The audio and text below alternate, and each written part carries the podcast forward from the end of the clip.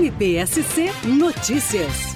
O evento é voltado para membros e técnicos dos tribunais de contas, dos ministérios públicos, gestores de educação, integrantes de conselhos de educação, profissionais e pesquisadores de educação de todo o país, e tem o objetivo de estabelecer uma agenda comum entre esses grupos em atenção às metas e estratégias do Plano Nacional de Educação e aos Objetivos de Desenvolvimento Sustentável da Organização das Nações Unidas. O coordenador do Centro Operacional da Infância, Juventude e Educação do Ministério Público de Santa Catarina, promotor de justiça João Luiz de Carvalho Botega, fala mais sobre o evento. Bom, iniciamos hoje então um evento conjunto entre Ministério Público e Tribunal de Contas, é, reunindo aqui em Santa Catarina grandes especialistas da área da educação para buscar então os caminhos, as perspectivas, né, qual o futuro da educação brasileira e qual o papel dos órgãos de controle, no caso o Ministério Público e Tribunais de Contas, é, de todo o país, para que a gente possa induzir a boa política pública de maneira a garantir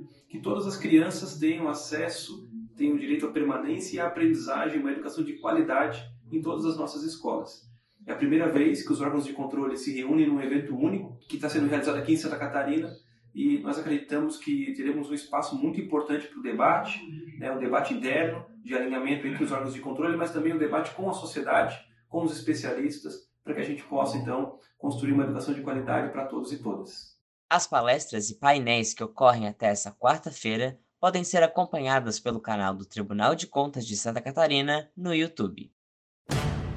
MPSC Notícias, com informações do Ministério Público de Santa Catarina.